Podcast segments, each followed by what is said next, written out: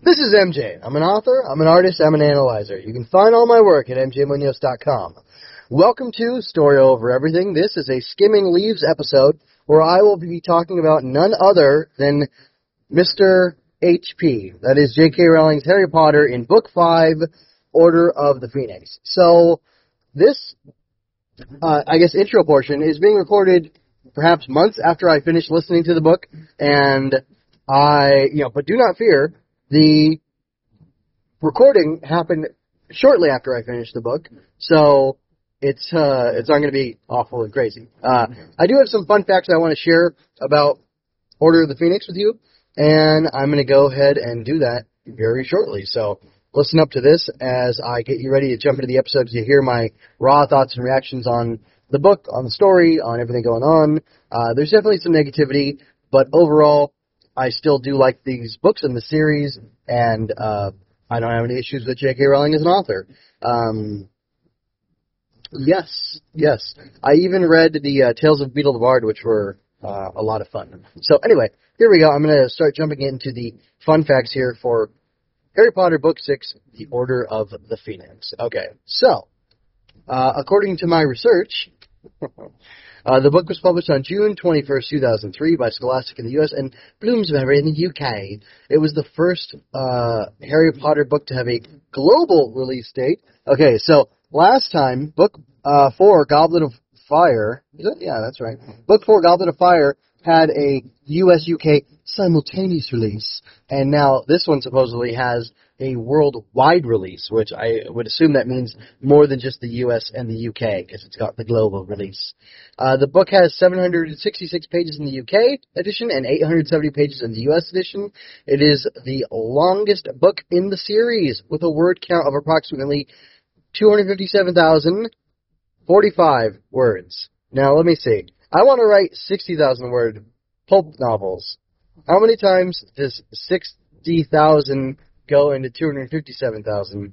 Uh, it's a lot. Is that 40? It's like 40 of my pulp novels for this one book. I think that's right, but I, I could very well be wrong. That's crazy. Anyway, apparently the book won the Bram Stoker Award for Best Work for Young Readers in 2003, uh, and it was the only Harry Potter book to do so. Maybe it was because of all the inappropriate stuff I didn't like in the book. Uh, and, uh, yeah, yeah, I don't care about the characters it introduces.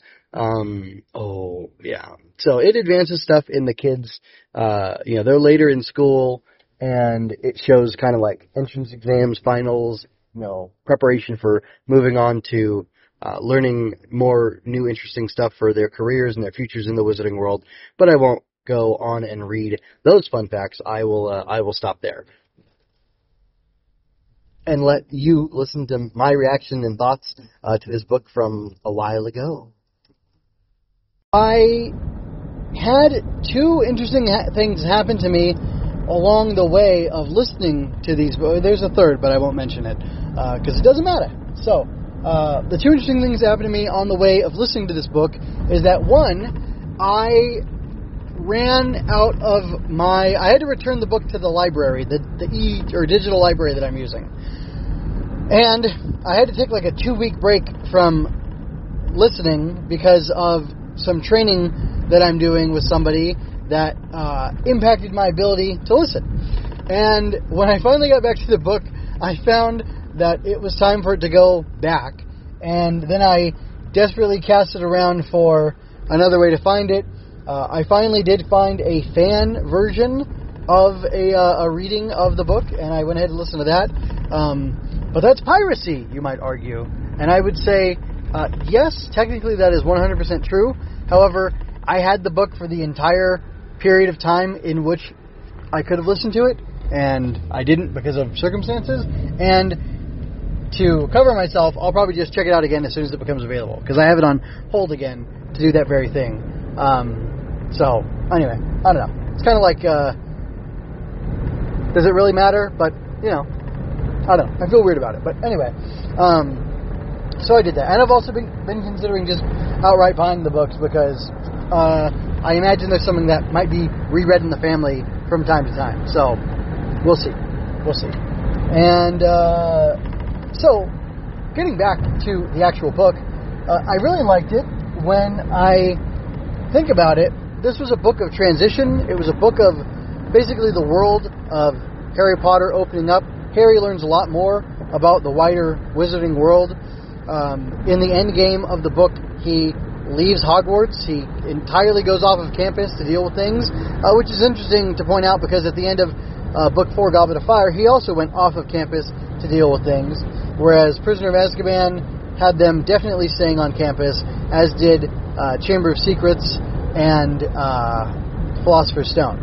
So it's interesting. Those first three books enabled Harry to deal with Voldemort in some way, essentially, uh, that had him staying on campus and doing everything at Hogwarts, which is supposed to be a very safe place because of all the counter charms and protection spells and whatever that are there. Uh, but we can see that dangers can still creep in. Uh, but then, you know, Book 4 pulls him out of Hogwarts into danger against his will, and then in Book 5 he goes out of Hogwarts uh, into danger uh, because it's his will. And I kind of imagine that that'll happen again in this uh, in the sixth book, but I don't want to talk about that right now. I'm just talking about the fifth book. And I don't know. It's just really interesting how it really opens things up. You get to see more into the Weasley's family life. You get to visit with Harry's godfather at his family home, which is very interesting and like is utilized for a plot point. Like it's it's interesting the fact that that place is chosen as the base for the Order of the Phoenix, and then there's a certain measure of betrayal that happens because they're at that home and one of the servants in that home, and uh, it basically serves to pull Harry against. See, he leaves uh, according to his own will, but he's basically trapped into it or fooled into it, and it's really interesting that that happens because um, you get to see him making moves on his own and doing things because he wants to do them, not because he has to to survive, but because he wants to because he thinks it's the right thing for him to do, even if it puts him in danger. And that's interesting because he's going from like a passive protagonist who's just kind of going through these things and luckily surviving to a more active protagonist who's choosing to face things, and that's really interesting. So I like the steady growth that we're seeing and the steady development that we're seeing in his character, and yeah, without getting so, I wonder if it's not a good idea to keep doing these without spoilers. I'll finish off Harry Potter with not having spoilers in the book I'm talking about. I'll refer back to things from the last book because um, they're so interconnected. You'll you'll hear those things, um, but I'll at least give you a chance. So it's difficult, and I, I think in the casual book chats I want to go ahead and do like a couple minutes worth of talking about it without my uh, you know, without spoilers, and then I'll just go ahead and relax and, and say everything I want to say. So, again, I'm reaching back in my mind to Order of the Phoenix. Yeah, it's all very fascinating. It's all very interesting how it works out that Dumbledore basically has this uh, private army, you could say, that he's setting up to oppose Voldemort. And then you get this dynamic of conflict coming not from Voldemort, but from the Ministry of Magic itself. And it's partly because they want to pretend Voldemort isn't back so that they don't have to deal with the consequences of him being back and they don't have to look bad saying that he's back because they have been making assurances to people that Voldemort is well and truly gone, that Dumbledore is some sort of crackpot who thinks Voldemort is back, uh, perhaps he's a conspiracy theorist, and that Harry is an attention seeking, uh, like no good kid. And it's very interesting how the Ministry of Magic, which is, you know, ostensibly a government organization, is using a newspaper as a weapon against Harry. And it's happening in a much more. If it was happening in Goblet of Fire, it was not happening in Goblet of Fire.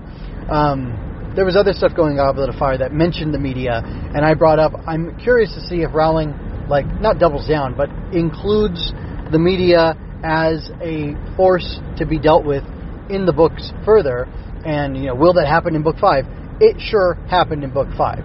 The media was absolutely weaponized by the Ministry of Magic, and I find that to be a really fascinating thing because it's definitely something that happens in the real world and the non-wizarding world, and it's interesting to see it happening in the wizarding world as well. And I don't know, it was just really interesting that I don't know if it's because we live in a, a more modern era or what. Like obviously that didn't happen in uh, you know Lord of the Rings. We didn't get to hear you know fake news coming from uh, Aragorn that, about him trying to stop um, stop uh, what's his name uh, the Dark Lord Sauron, um, and we didn't have uh, you know Sauron talking about how there's my truth and then the truth, or however that went. I can't remember. Like there's facts and there's truth, something like that. Anyway, we didn't get to hear any of that like political double speech in that because the media just wasn't a factor in you know Tolkien's epic fantasy. But in uh, Rowling's like you know arguably urban fantasy series of Harry Potter, we do get that, and I find that pretty interesting. And I don't quite know. Again, I don't quite know why she did that, um, and I don't remember how far back urban fantasy goes and uh, if she's just like playing on a part of it, or if she's just doing her own thing and just you know, it's interesting because she's trying to say, well, what if wizards were really real, and what if they did actually interact with the non-wizarding world, and what if the wizarding world was like this, you know, secret, you know, elite sort of, um, you know, sub population that uh, you know kind of did things in their own interesting way, um, and it had you know effects on the rest of the non-wizarding world, and you know what would happen in that situation, which is interesting, but I don't necessarily like it. Like in Narnia, uh, if in the Chronicles of Narnia, at some point, well, I mean, they did interact. Jadis interacted with the police and stuff. oh man, that was funny, and she interacted with the public as well. Um, oh man, Magician's Nephew is a great book, by the way. If you haven't, uh, if you haven't read that, it's time. Just you know, stop what you're doing and go listen to that, or go listen to that, go read that. It's a very good book. Anyway, um, but like, yeah, he had told uh, Lewis that is in uh, the Magician's Nephew. He had the fantastical meeting and interacting with the mundane, and it was interesting. But there wasn't any like social commentary type thing going on. It was like a cop dealing with people who he thought were drunk or crazy, uh, not realizing that they were actually magical and actually like really powerful beings, or at least one that could you know seriously do him harm. And there was a comedy to that because you're you're seeing the absurdity of the magic interacting with the mundane in a way where the mundane doesn't grasp it, and it just it made for a funny situation. So, um, and there's other stuff as you go further into the magician's nephew where there's comedy by the contrast of the real wor- world versus you know Narnia, that world, and uh, that's pretty interesting. And uh, yeah, but it's the way it's done, the way it's handled.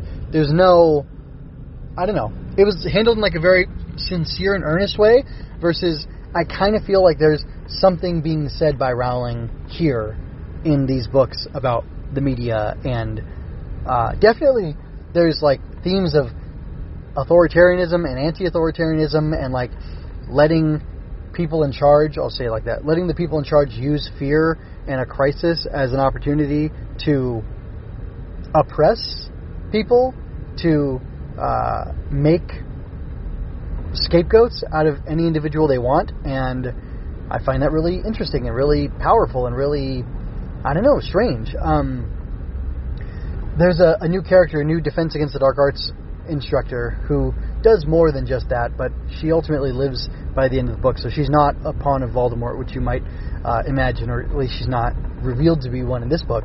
Uh, her name is Dolores Umbridge, and she becomes the Defense Against Dark Arts teacher, and she basically has the students not learning how to do Defense Against the Dark Arts in any practical way. They do a lot of reading. They do. It's a quiet class where nobody talks because everybody's reading. Just the teacher tells you what section to read in the book, and that's about it. It's all supposed to be theory, and she's supposedly doing it out of the interest of the safety of the children, her students, and also almost like out of a sense of propriety of oh it wouldn't be proper to show you these certain things. And I've heard that last year you had teachers do this this and this and this and it was approved by the faculty here which that's arguable if during that year if during year 4 the things that were being done were 100% stamped on or uh, you know approved by Dumbledore or not because of who the teacher was and how uh, unorthodox he proved to be. But anyway, that's uh, that's for another time to talk about. So it's interesting that what happens is the kids end up figuring that you know if we're going to be left without an actual defense against the dark arts uh, education, if something happens to us and we need to use our wands to do spells to defend ourselves, anti-jinx, anti-charms, uh, that kind of thing, we're going to be in big trouble, and we will become injured and hurt and killed possibly by Voldemort and his forces if they are in fact back. Which there's a whole kind of controversy throughout the entire year of uh, of this of the book that is Voldemort really back, and uh, it's just again it's interesting. It's interesting that it's this controversy and it's this kind of uh, this political hot potato that's being dealt with, and like I don't know, like they're trying to get Dumbledore fired and kicked out, and there's all this staff stuff going on with the school, and like the Ministry of Magic basically puts Umbridge in uh, as a teacher to do their will at Hogwarts and make sure it conforms to what they are saying, because like they hold a certain position, and not only do they oppose are they upset with anybody who denies that position, but they like basically want to use every force they can, legal and it turns out non-legal as well, to stop them from saying things that they don't like. So uh, it's interesting because it, it, almost touches on, in a prescient way, like a cancel culture type thing, but it's more about like smearing of individuals um, who are doing things that the people who are in charge don't like because they find it disruptive or whatever. Um, but it turns out that sometimes when people are in charge and they don't want people to do things who are under them uh, because they find them to be disruptive to the peace, that uh, those people in charge will go ahead and do things that are illegal in order to get the people who they want to stop uh, from doing certain things to stop from doing them. Uh, a favorite example of mine, because of how horrible it is and how plainly horrible it is, is that my American FBI, Federal Bureau of Investigation, was weaponized against one Martin Luther King Jr., who we now lionize and have a holiday for, and they did a bunch of illegal spying on him and had a bunch of illegal information on him, and uh, they wrote him letters sending him documentation of basically blackmail, telling him that he should kill himself. And uh, that wasn't after his victory uh, in the civil rights movement. That was during his victory or during his work in the civil rights movement, because my government wanted to assuage him and stop him from doing what he was doing. You know, non-peaceful. I mean, peaceful, literally peaceful nonviolent uh, protests that were fighting for good people of good character who were sincerely trying to make a good life for themselves to be able to have the same freedoms and rights as others, uh, you know, who had a different color of skin. Um, so it's really interesting how uh, people in power, in order to protect their power, they will do immoral things, they will do illegal things, and they will hurt whoever they have to to maintain their sense of control. And it's fascinating that that's uh, going on. Like that's the subtext of the book. The text is that Voldemort's trying to come back, and you don't know what his scheme is, but it's something bad, and Harry and his friends can stop it if you know if they do everything right. Um, and I don't. It's just like it's a very interesting thing because like Voldemort isn't at Hogwarts. He doesn't want to be at Hogwarts. He's not trying to be at Hogwarts. He's trying to lure Harry out, basically, uh, in order to do a thing, which I won't go into. Um, and I that's light spoilers, but it's well, it's very light. You know he's going to try to kill him again. Um, and gosh, I don't know. It's just really interesting.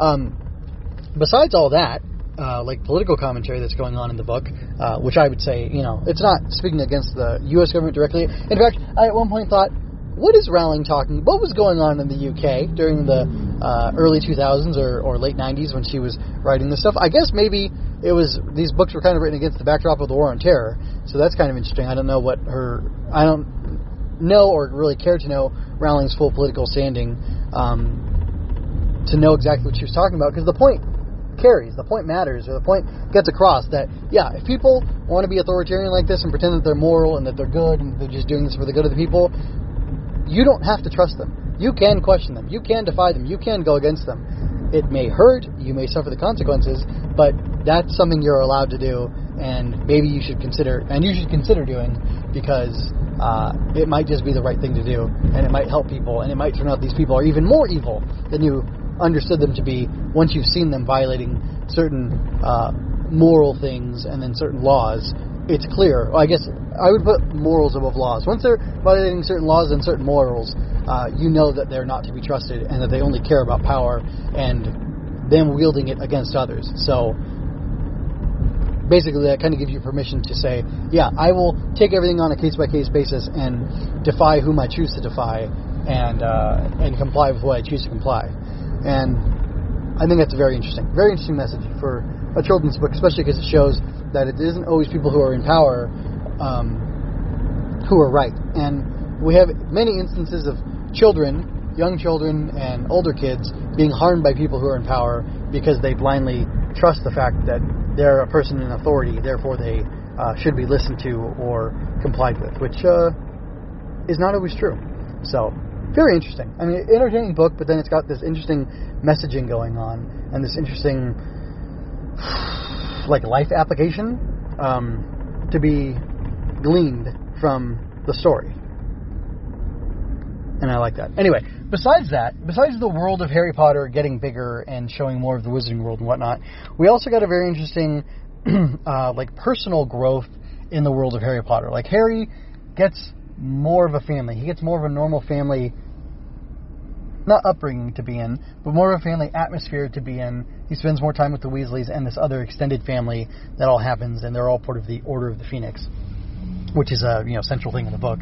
And uh, it's really interesting to see, and it's really lovely, and it um, it also works because like the character interactions are entertaining, but they're also interesting, and they cause you to ask questions about the world and the character and the history of all the characters and like I don't know like how they got to be where they are and how their relationships got to be at the state that they're at. And I think it was just really fascinating to see how all that played out. And it's interesting because Rowling just keeps adding stuff to the books and like texturing them and layering them with things that make it more enjoyable to read. And and there are these little hooks that kind of get in your head that's like, oh well, if this is the case, then what about that? It like it just sparks questions and kind of sparks the imagination. And I think she does a really good job of. And I, I think I can see why so many people are such crazy Harry Potter fans because there's a depth to the story and a depth to the the technique of the storytelling that really draws you in and makes you feel. I mean, yeah, like part of the world or like you can relate to the world. Like I'm sure we all have a Snape, we all have a. Uh, you know, Uncle Sirius or uh, you know whatever. Like there's all that kind of uh, those those family dynamics, the way they're uh, played with. Um, it feels very reminiscent of you know your own family, my own family, and you can kind of see little things there, which is a lot of fun. So it's like a very relatable you know story, very relatable uh, you know set of books and set of characters that we're getting introduced to, uh, and it just keeps growing. And it's kind of that way with life too. The older you get, the more you get exposed to, the more you learn uh, how little you know, and uh, the more you learn how much of the world you don't really know about or never really had to think about or, or had always taken for granted. And there's things in the book that you know kind of cause Harry to question uh, certain parts of his past that he had seen in a certain light, and now he sees them in a different light, and that's just really interesting and compelling stuff. So, um, yeah, I I think the well, that's what I think about the book. Those are my casual thoughts. I'm gonna let you go, let myself go, because uh, I am running out of things to say, and I don't want to start rambling. So uh, until next time, folks, take care. Thank you for your time and attention. Thank you for listening. Come back for more. Uh, be well, and uh, this is MJ signing out. I hope you enjoyed that. Go to mjmunoz.com to leave any questions, comments, or other feedback you might have. There you can find all of my analysis, art, and fiction. I cover books, tokusatsu, comic books, anime, and more. Look around. You're sure to find something else that you'll enjoy as well. This has been a Story Over Everything production.